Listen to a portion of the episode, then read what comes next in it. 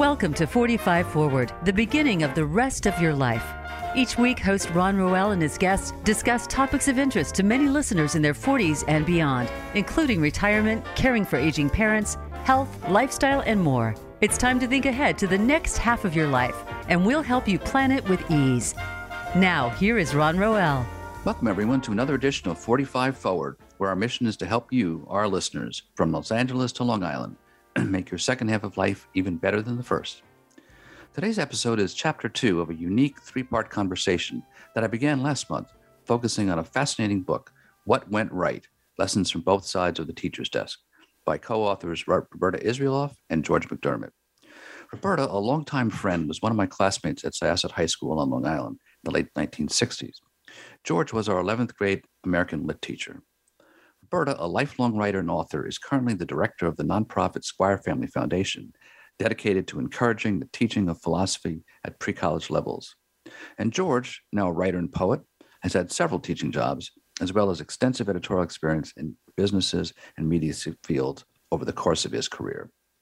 In my first conversation with George on June 13th, we talked about how he and Roberta reconnected after more than 50 years on social media and began a steady correspondence that evolved into a provocative exchange about their perspectives over several decades, from inside and outside the classroom, which ultimately turned into their book, What Went Right, essentially a story of their own lifelong learning experiences.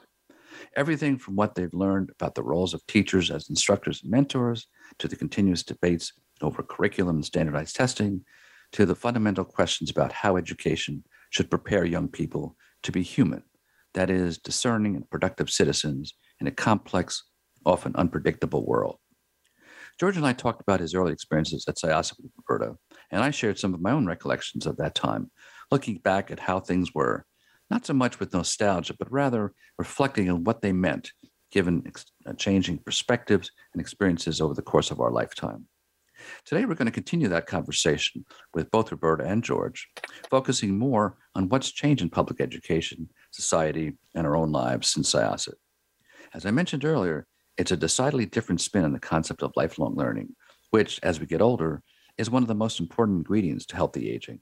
It's a story about teaching and learning, but also what we've learned about ourselves. So now I'm delighted to welcome Roberta Israeloff and George McDermott. Roberta and George, welcome to the show. Thank you. Great to be here. Great to have you. So, so I mentioned, as I mentioned in the intro, we're going to talk mainly about what's changed since your Syosset days. But first, I wanted to catch up a little bit with you, Roberta, um, and bring you into the show. Um, and I'm going to, even though George and I talked about how you guys reconnected, I'm going to use my prerogative as author of the podcast, and I'm going to switch back to a different narrator because often you have different views of things. So, so tell me a little bit about your recollection about how you and George reconnected. Yeah, it's funny because it came uh, because of social media, which I have decidedly uh, mixed feelings about. Um, I was uh, somewhat active on Facebook um, in whatever year it was.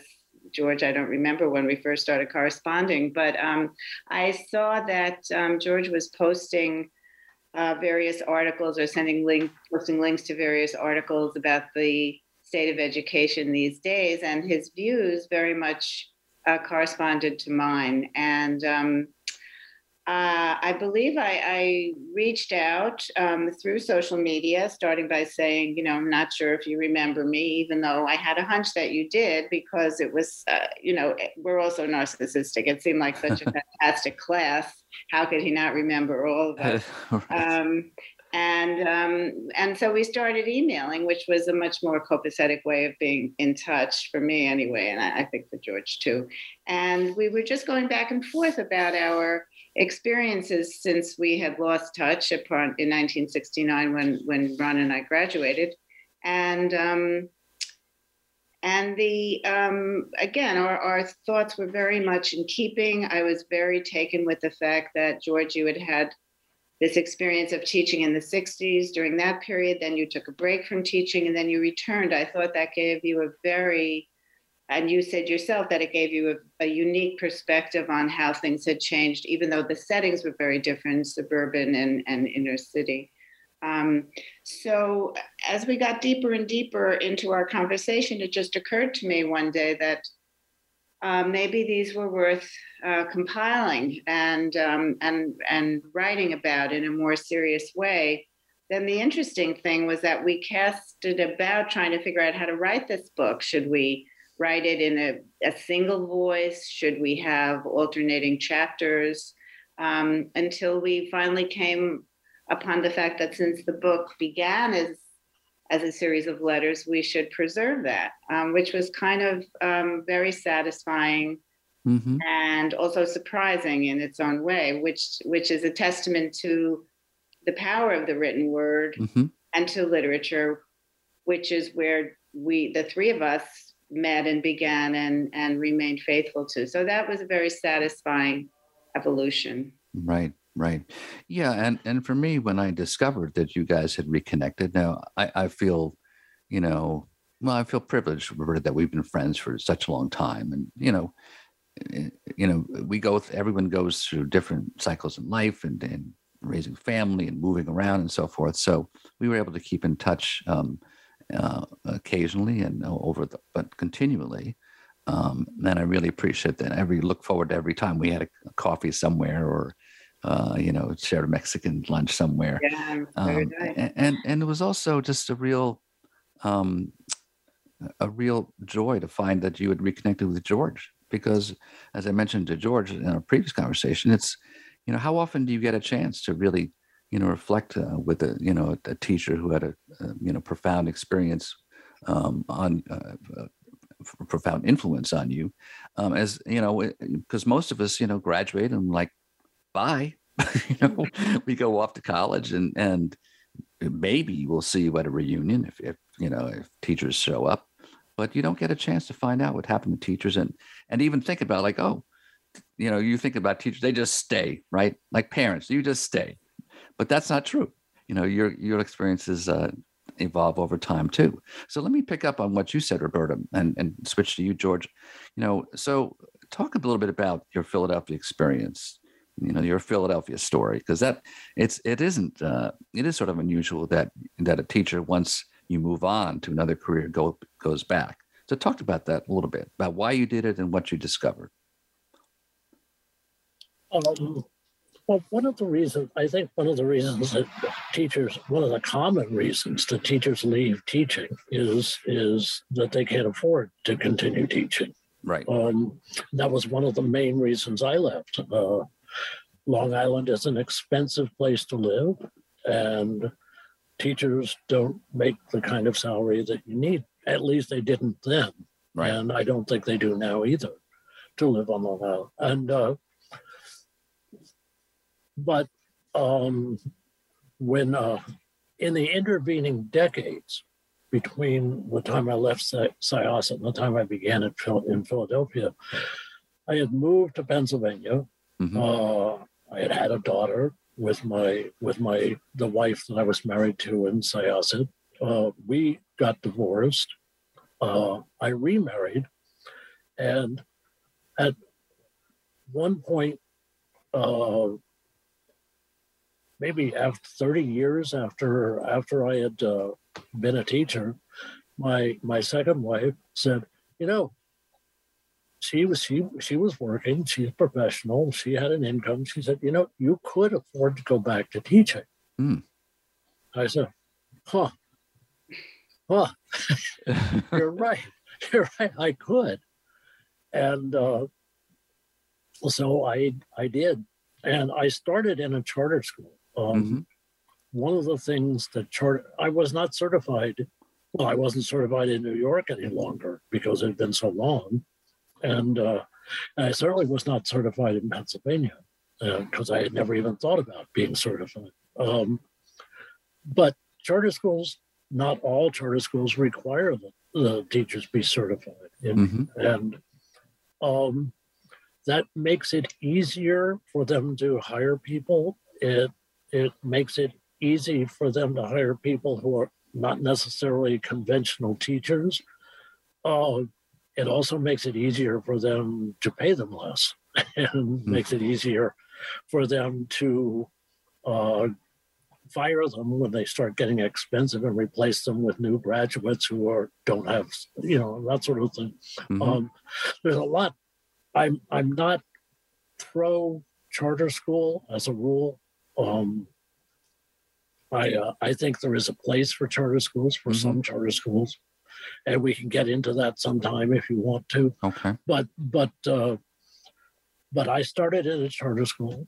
I uh, I was teaching uh, seventh and eighth grade mm. English in this charter school, which was a trip and a half, mm-hmm. and uh, and I decided I wanted to go back to high school teaching, and uh, and I did eventually find find that go through the process that Pennsylvania mandated for getting certified. I did get certified, and once I was certified, the uh, school district of Philadelphia hired me to teach in uh, uh, Title One high school, mm-hmm. and uh, it was not Syosset. It was, it was very, very different. Right. But in a, but it was still rewarding. There are mm-hmm. It's different rewards, mm-hmm. but but still rewarding. Right. And, right. And yeah, it was the the teachers getting getting to the point that you raised. I guess the changes in in teaching, mm-hmm. um, in education, in public education, the uh, the teachers who had been there all along didn't really see it mm-hmm. because it, it had been an evolution. Right. I did see it, as, as Roberta mentioned. It was it was a unique perspective. It was I was gone, and what I remembered about teaching was Syosset. When I mm-hmm. came back to it, it was Philadelphia in in the early 21st century, right. and it was a whole different world. And it was not all a result of urban versus suburban. Mm-hmm. Yeah. Well, what were some of the differences? And and and you can jump in too, Roberta, because you've dealt with students, you know, uh, closer to our contemporary times too, in terms of what changes there have been um, in in the classroom. I think that you, in our last conversation, George, you talked about it. It's it's harder today in many ways, and um, um, you know there, there are more constraints on teachers. And I think both of you have mentioned. I think in your book you had extensive conversations about the difficulties too with this, uh, especially public education, this constant, um, uh, I would say, fixation on fixing it, right? you constantly have people coming in to try to fix it, whatever they think needs to be fixed. Um, and, and so that, that to me, you know, has made it harder being a teacher today. Uh, not to mention, you know, people talk about teachers' pensions, but it is, you know, um, you mentioned George, and, and perhaps you want to comment too, Roberta, on just you know one of the issues is how how the public looks at teachers, you know, the demands they have on them and the responsibilities with, you know, less and less authority in some respects. I don't know if you want to jump in, Roberta, or or, or George, either one. Well, I just want to say very quickly that the, there's been I've been following a story in the news about uh, the teaching of reading and how that has been swung. You talked about the need to fix you know, when when um, I was doing my student teaching, I guess that was in the early 70s, um, when I was still in college, there was a big movement toward that. I think it's called the whole language movement, where you don't teach kids to read through phonics. You you you just have them write their own words, however they sound, and and you and you do it through a holistic approach. And now that has come under great criticism, and everyone's back to phonics. So um, it seems to me that you know teach, teaching is this is something we try to talk about in our book that teaching is is very vibrant and it's relational and it cha- it's constantly changing. I think it's a mistake to think that um, you know that it that i mean i know there's the you know the core skills that need to be taught but in many ways the way it's taught um, is is often more of a hybrid than ideological and um, I think, but I, but I think that so many other factors um, are at play now, um, and uh, you know, I, I, give you so much credit, George, for going back and getting certification. The thought of of my entering a classroom of young kids today is just completely beyond. I mean, I, I, can't even imagine it. I can't keep up with the technology. I can't keep up with the changing notions of basic concepts that I thought would not be changing, such as about privacy and gender and all the ways in which things have moved on. So I think we hang on to this notion of stability over time, and that's completely misleading. Mm-hmm. And, and and although I too see attraction, feel attraction to stability, um, there's there's also the other side, the flip side of it, which is, I think, I think one of the things that teachers are less able to do today than they were able to do at the end of the 60s is adapt their teaching to the needs of their classes mm-hmm. um, and even the individual students in those classes. Um, it's they're they're they're much more regimented. They're much more uh, constrained by the, the the testing that's going to occur periodically through the through the students' lives, and uh, and it, and much more constrained by by the uh, by the external pressures that are being brought to bear on the schools. The mm-hmm. the uh, you know I remember parent teacher organization meetings in Syosset they got fairly contentious, but but the uh, the parents were pretty much willing to admit that the teachers knew more about education than they did. That's no longer the case.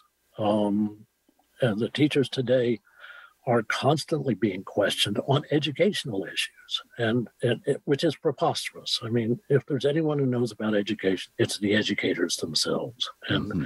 it's not the politicians, and it's not the whoever people that are out there. Um, it's uh, the reformers who are mostly politicians mm-hmm. these days are are uh, identifying themselves as educational experts, but they're not. And, and even the ones who are positively motivated, I think, are at best paternalistic, and mm-hmm. and and at worst, they're they're actually destructive. They're they're they're disparaging. They're they're uh, trying to get rid of tenure, which is the, the one thing that teacher teaching ever had as a, as a like an attraction right. for people.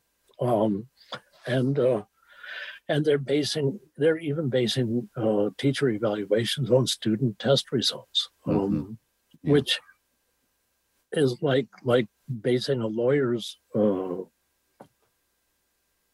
evaluation or a doctor's evaluation on how many of his patients get sick. I mean, mm. it's you know, it's not it's not. I I it, I can't think of a parallel. It's right. that's not that's not a good analogy, right, but I can't right. think of a good one. Well, hold on to that thought, George. We're we're gonna uh, take a short break, uh, but it'll be a very short break. And when we come back, we'll be talking much more with co-authors Roberta Israeloff and George McDermott. Uh, we'll be right back, so don't go anywhere.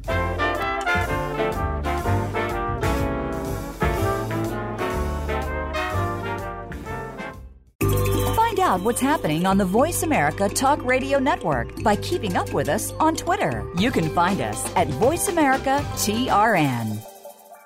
Today, our 40s sit firmly in midlife. We are starting to feel our place and have many productive years ahead. But now is the best time to plan for our future life. Listen for 45 Forward with host Ron Roel. From retirement to health and technology to caring for our parents, no topic is off the table.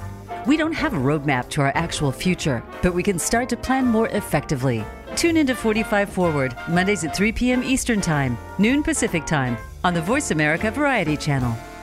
Become our friend on Facebook. Post your thoughts about our shows and network on our timeline. Visit facebook.com forward slash voice America.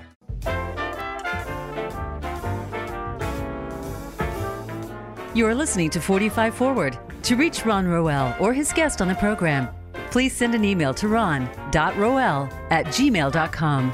That's ron.roel at gmail.com. Now back to 45 Forward. Welcome back to 45 Forward, where we're talking with George McDermott and Roberta Israeloff, the co authors of What Went Right. Uh, before we continue, I wanted to let you know you can find out more about their backgrounds by going to my website, roelresources.com, and clicking on the 45 Forward tab.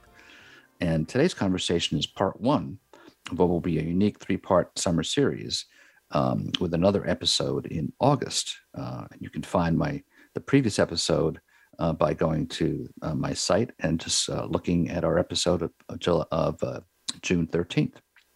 So anyway, before the break, we were talking. George was talking a little bit about, you know, some of the the, the well, the, the, the public, the political nature of public education, and I just wanted to mention that uh, um, during the break, I was talking with George and Bert about re- recollecting one um, event that that I experienced in high school, and when uh, I was the editor of, the school paper and uh, was asked to uh, facilitate a meeting of at that time we had a PTA that became the PTSA with the students, and um, and I forget the exact issues, but it the meeting quickly got contentious and really out of control, you know. And I, I, I and people were yelling and and sounds like sounds like today, but um, I, I basically had to just grab the microphone and and and take over and, and tell people to sit down and and then of course in those days, you know, I got then Chris, oh, so you're taking over, you're dictating the meeting. I'm like, yeah, I, that's what I need to do. Um, so I had a, a, quick appreciation of how difficult teaching. I wasn't teaching, but it, it can be to really um, deal with the public in public education when you really have all these um, different constituencies. Um, and uh, George, you were talking about, to break too about you know a, a different uh, better spin on it, I thought, that, that, which is uh, you were you were quoting Hannah Arendt. Tell me that quote again, so we can. Oh, oh yeah, uh, Hannah Arendt said that life is about using the whole box of crayons, and and I think I think the way that relates to to teaching to education is that uh, to a great degree, the people who are trying to control the curriculum in a school, who are trying to control which books are allowed to be taught, which books are not allowed to be taught, which books are not even allowed to be on the, the premises of the school, even in the library, um, are trying to make sure that everybody's using only a certain number of colors out right. of those, out of that box of crayons. And, right. and that's, I, teachers are that that hobbles the teachers today. Right, right, right. Yeah, Roberta, uh, you know, I wanted to to, to um, switch back to you a moment and, and talk about some of your, you know, uh, later experiences teaching in different kind of ways, you know, and uh, you know, actually um, introducing crayons that I never had a chance in high school, which was the teaching of philosophy. Um, and you know, so I I uh, I really enjoyed my philosophy classes in college, but but never we never really had that so much in high school. So tell us a little bit about your your your teaching philosophy and and your ethics bowl, which I thought was a you know a really interesting uh, experience. Well, yeah, we didn't have philosophy per se in high school, but I felt that every course that I cared about was deeply um, uh, influenced or, or uh, suffused with philosophical mm-hmm. thought, mm-hmm. and that they were these open ended questions where you could uh, hone your arguments and your points, but there was no definitive. Mm-hmm. Um, so we were left questioning. Um, I hated the philosophy course I took in college, and my recollection was that I did terribly in it. I was huh. quite surprised when I found my transcript uh, when I went through my papers years later and discovered I got a B, which of course was like an F in those days. But um, I didn't know what the philosophy uh, readings were talking about. I, I, needed to get to philosophy and still do through through literature. Um, and, and, I don't actually um, teach philosophy. It's kind of remarkable how little uh, the content I need to know to direct this foundation, which was created by another classmate of ours. Um, your listeners must think that we're kind of an incestuous group here, that we all are in touch with each other and uh, keeping track of each other. But um, Gary Squire was a, a, classmate as well who did not mm-hmm. have philosophy and in high school, but he did study it and fall in love with it and got a master's in it um, over in Oxford, and um, then decided, as as George you mentioned, that this would not provide him with the living that he uh, would like, and um, went to law school and became a real estate um, business person. But when he decided to become systematic about his philanthropy, he realized that he wanted to acknowledge the debt he owed to his philosophy professors. And at one point, we actually went back to New Haven, uh, mm-hmm. to Yale, to meet with the philosophy professor who was most uh, influential to him. And this, I don't remember, uh, I think it was Professor Morowitz actually. He was so touched by the experience, so moved by it.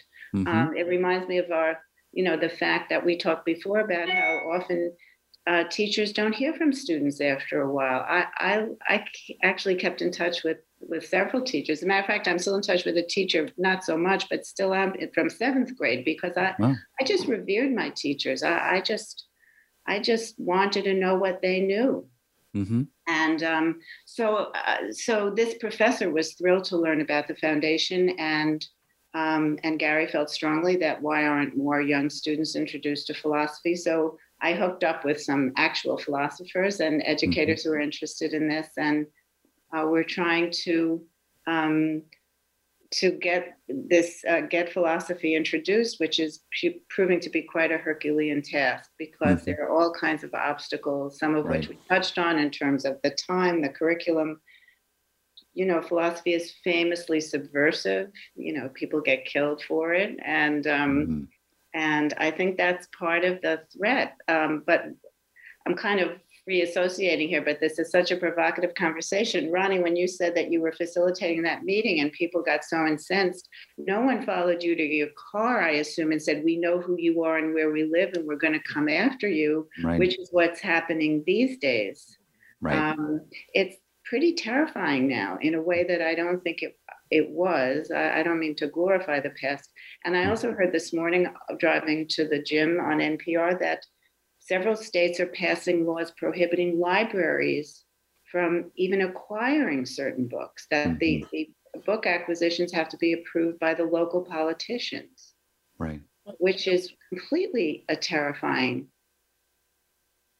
So, um, right. so philosophy and this kind of open inquiry. You know, we talk about inquiry so much in, in the, with the, my colleagues, encouraging children to explore their own thoughts and to hear that other people share them, that they're not alone. There's a way in which the humanities provide such a haven for kids who, uh, you know, feel that their questions are not entertained, they're not taken seriously.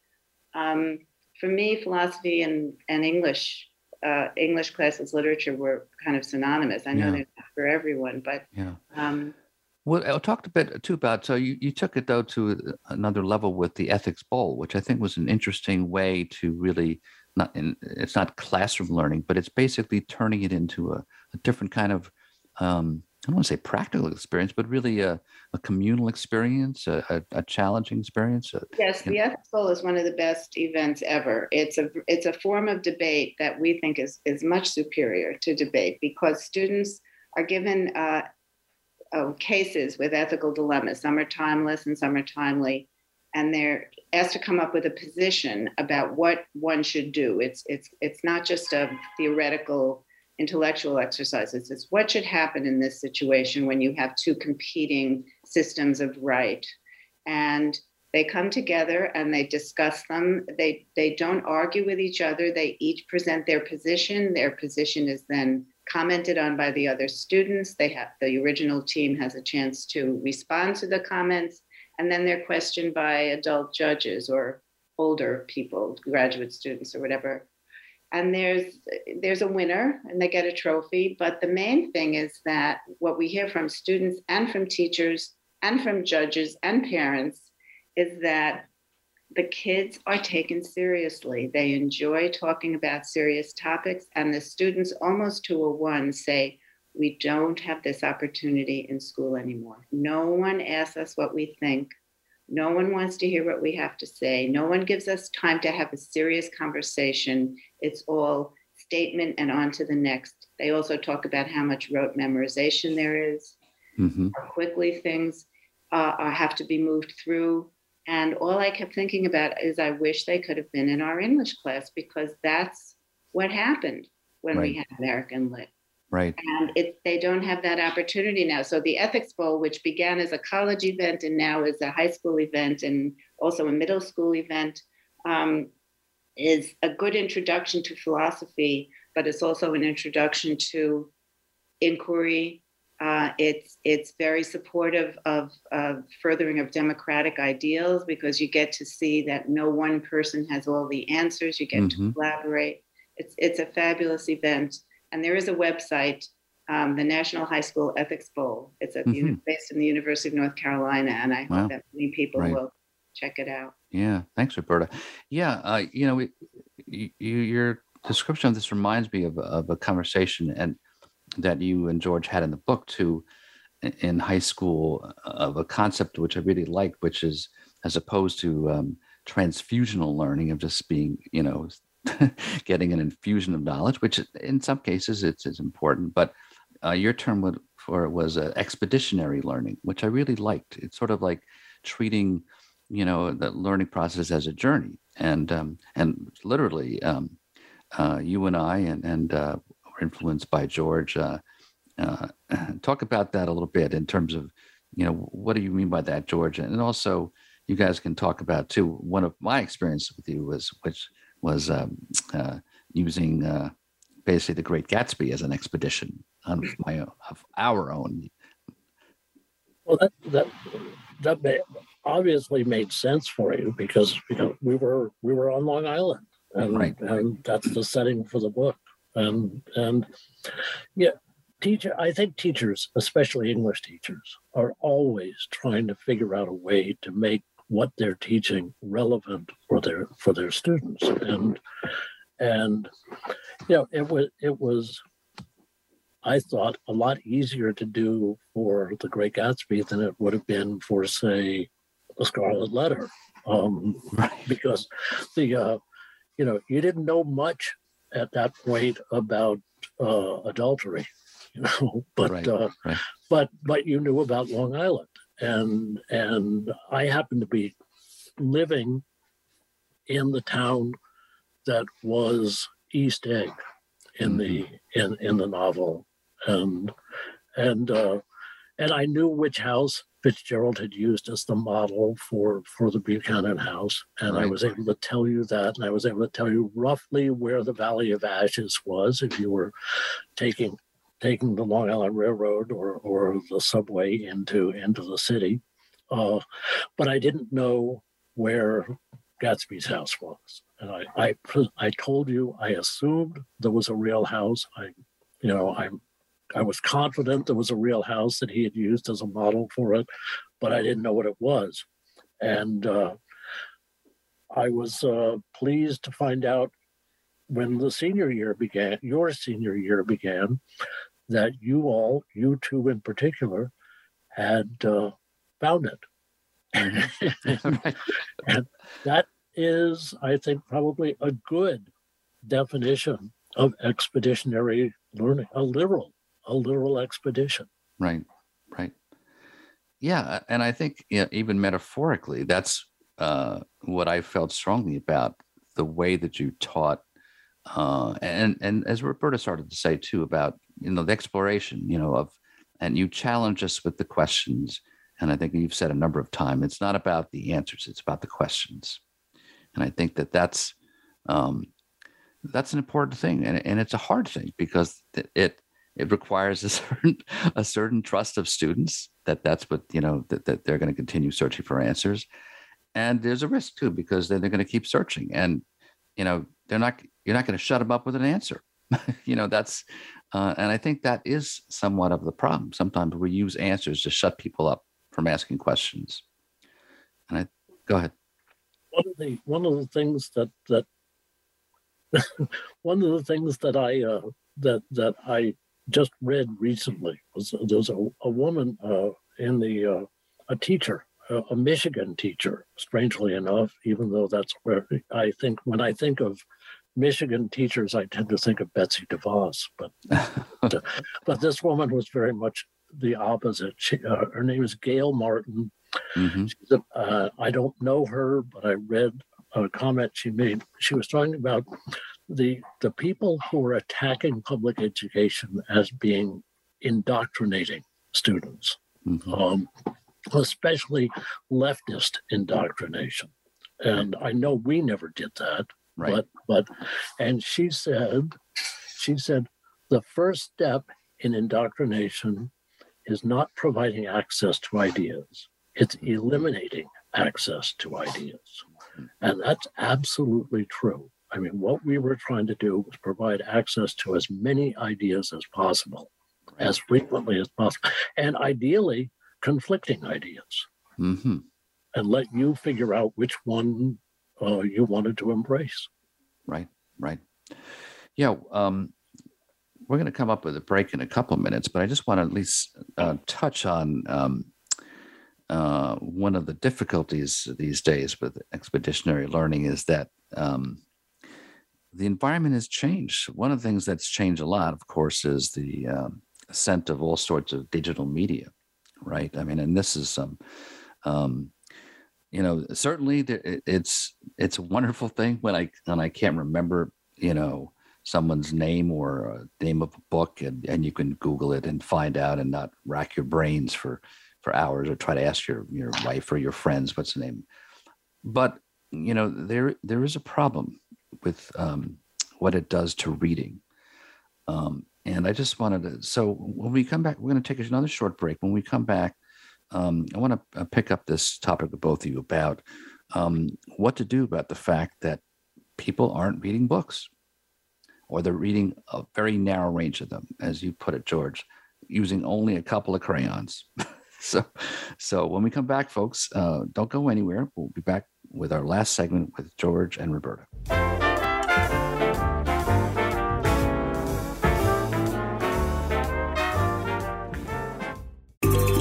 Out what's happening on the Voice America Talk Radio Network by keeping up with us on Twitter. You can find us at Voice America TRN. Today, our 40s sit firmly in midlife. We are starting to feel our place and have many productive years ahead. But now is the best time to plan for our future life. Listen for 45 Forward with host Ron Roel. From retirement to health and technology to caring for our parents, no topic is off the table. We don't have a roadmap to our actual future, but we can start to plan more effectively.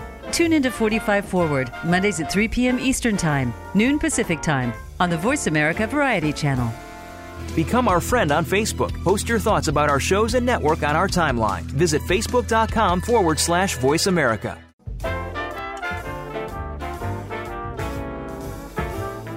You are listening to 45 Forward. To reach Ron Roel or his guest on the program, please send an email to ron.roel at gmail.com. That's ron.roel at gmail.com. Now back to 45 Forward.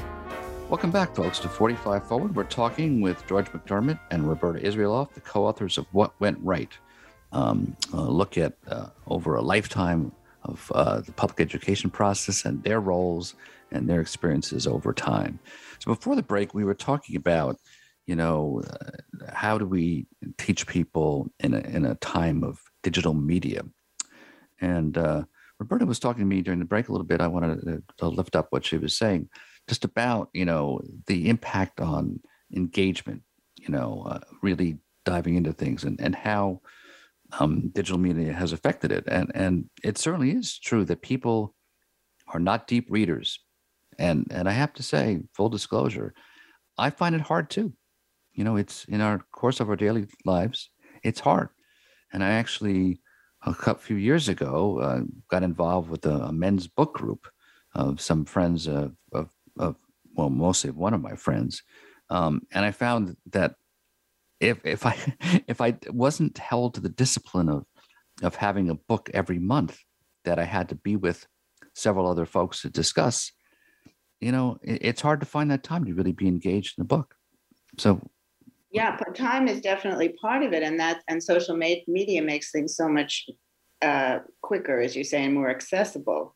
Um, but uh, what I was uh, saying during the break was that I just happened to read a letter to the editor uh, of a magazine and talking about the the experience of looking at a painting a famous painting uh, or any painting really on as, a, as, an image online, a digital image versus mm-hmm. seeing the painting yourself. And this this uh, this person, I don't know who this is, just a reader of this magazine, wrote.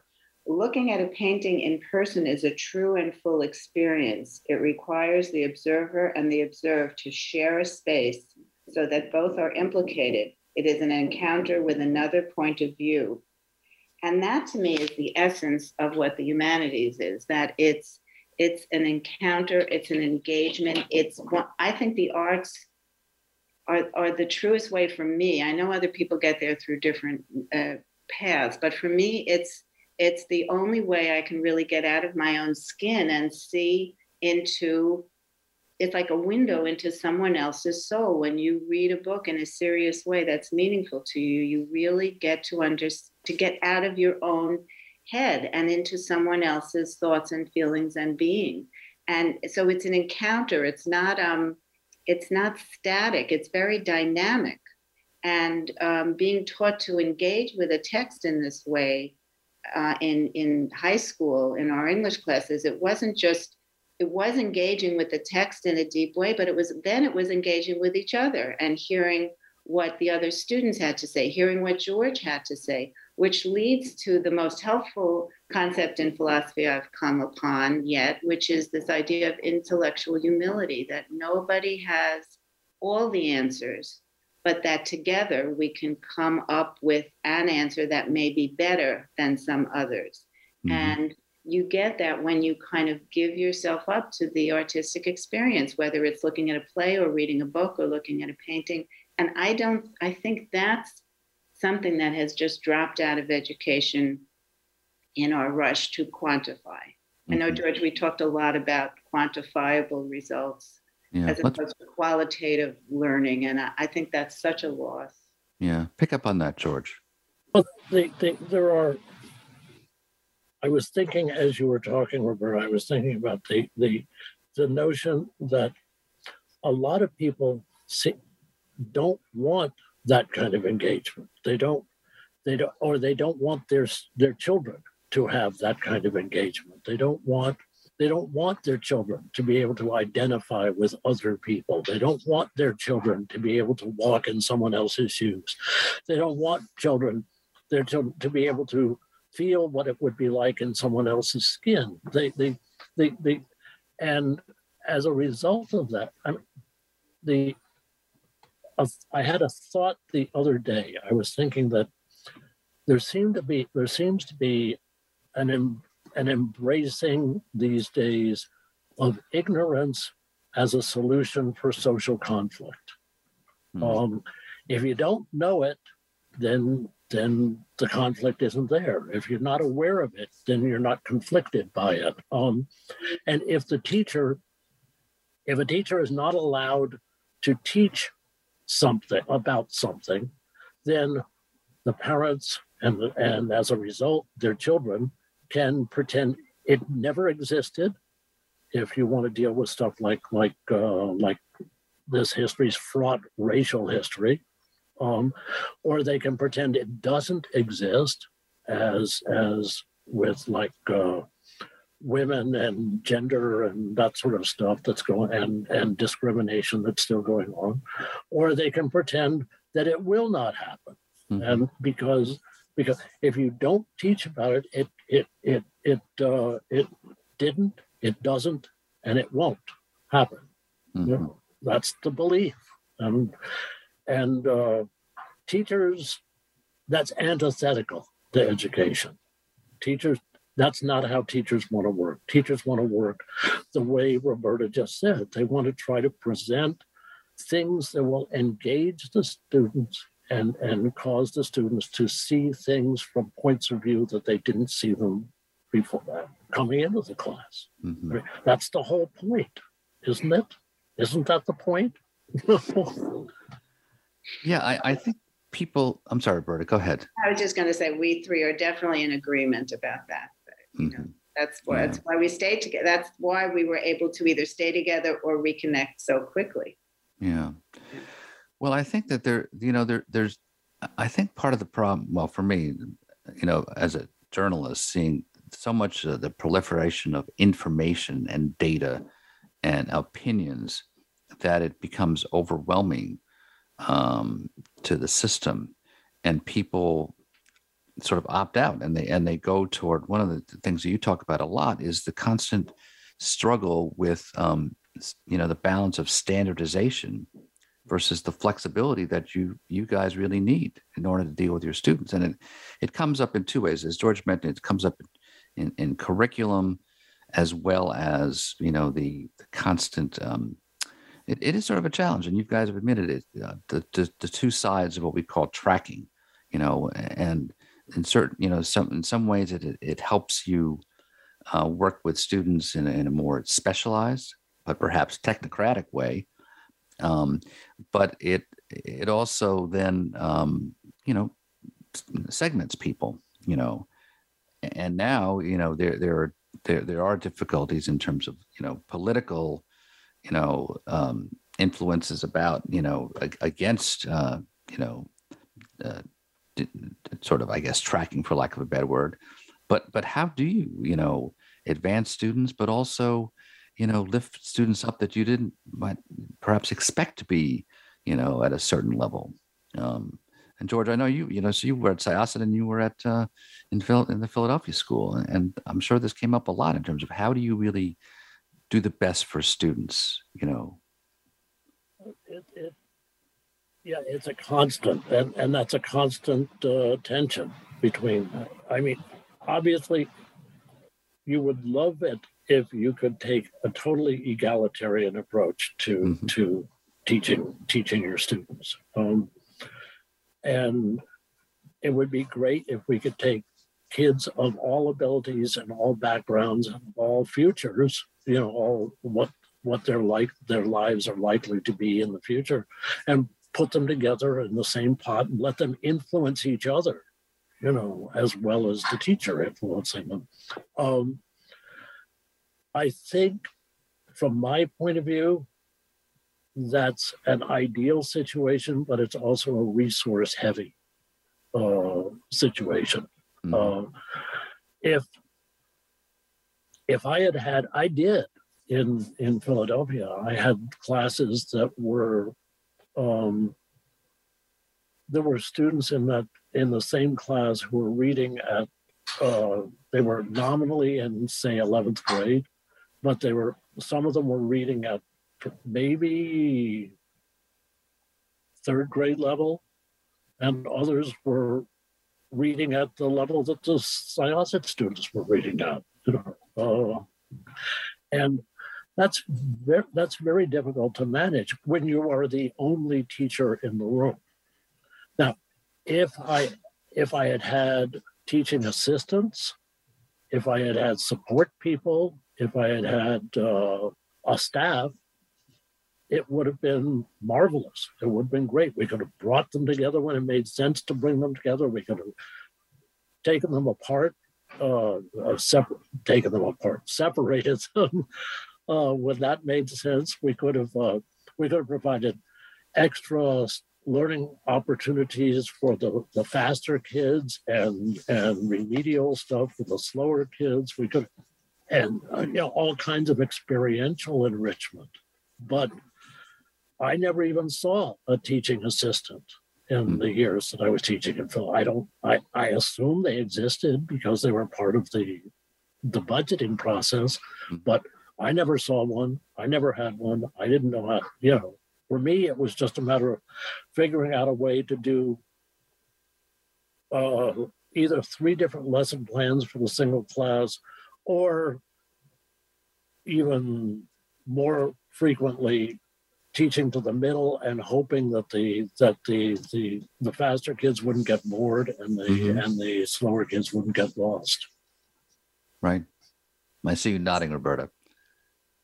Yeah i just heard uh, I, I, agree. I think that the uh, what, what do they call it? Differential learning is a joke and it's disrespectful of teachers because it makes them uh, make three lesson plans in, instead of one and, and no one or teach to the middle and no one is served but to your point uh, george again uh, on my uh, in the mornings i listen to npr and i just heard a story that said that having a teaching assistant in the room is not effective you need two teachers you need full yeah. two teachers and mm-hmm. that's another sign to me of how teachers are disrespected and undervalued or mm-hmm. you know devalued in our society that we can't because of course you know we, we should be together syosset was so striated i didn't know most of the kids in the school. I just knew the kids who were in our classes. Mm-hmm. I didn't know the kids who weren't in in our track at the time. Right. It was like going to a private school in a public school, Yeah. which is not optimal.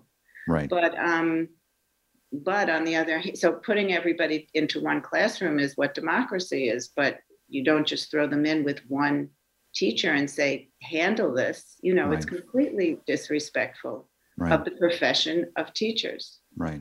I, I don't know whether it was in your class, your year or not, but there was a, a there was one time when the English and uh, history teachers at Syosset tried to coordinate the way we were teaching. We were like like uh, we tried to we tried to be teaching about the same kinds of things, same kinds of issues at the same time. So you would get the social studies perspective and the humanist human humanity humanist points of view at the same time.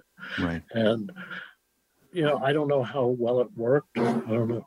It was never really team teaching, but it was at least sort of coordinated. Right. Yeah. Well. Well, we're we're coming to the close of our conversation. I, I just want to end on a note that uh, one thing you mentioned to me before, Roberta, would, or I think you actually talk about in the book too, just uh, punctuating the fact that teaching being both a science and an art. You know, it's a, it's a you call it a hybrid profession, which makes it hard to wrap your arms around. It's true, uh, but it involves both of that and requires you to be, you know, constantly thinking and changing. And as you mentioned before, you can't be static as a teacher. Um, but at any rate, uh, there's much more to talk about. I want to thank both of you, though, for a terrific conversation. I'm glad we have one more session because there's a lot more to talk about. Uh, and we'll, uh, so, folks, watch out for that uh, next month on August 16th. We'll have our third of our trilogy with Roberta and George. Um, uh, once again, folks, um, uh, tell your friends that they miss our conversation today with George McDermott and Roberta Israeloff. You can listen to it as a podcast on voiceamerica.com. Just search for my show, Voice 45 Forward. You could also find on Apple and Google Podcasts, Spotify, iHeartRadio, or go to my website, roelresources.com, and click on 45 Forward. Um, so uh, be joined, very sure to join me next Monday, 12 noon Pacific, 3 p.m. Eastern, when I'll be talking with Jackie Agdern of Friendship Force, an international cultural exchange and home hosting organization. So, folks, until then, keep moving forward, 45 forward.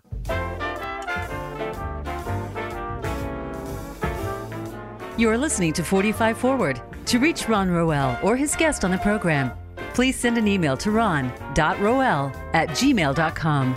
That's ron.roel at gmail.com. Now back to 45 Forward.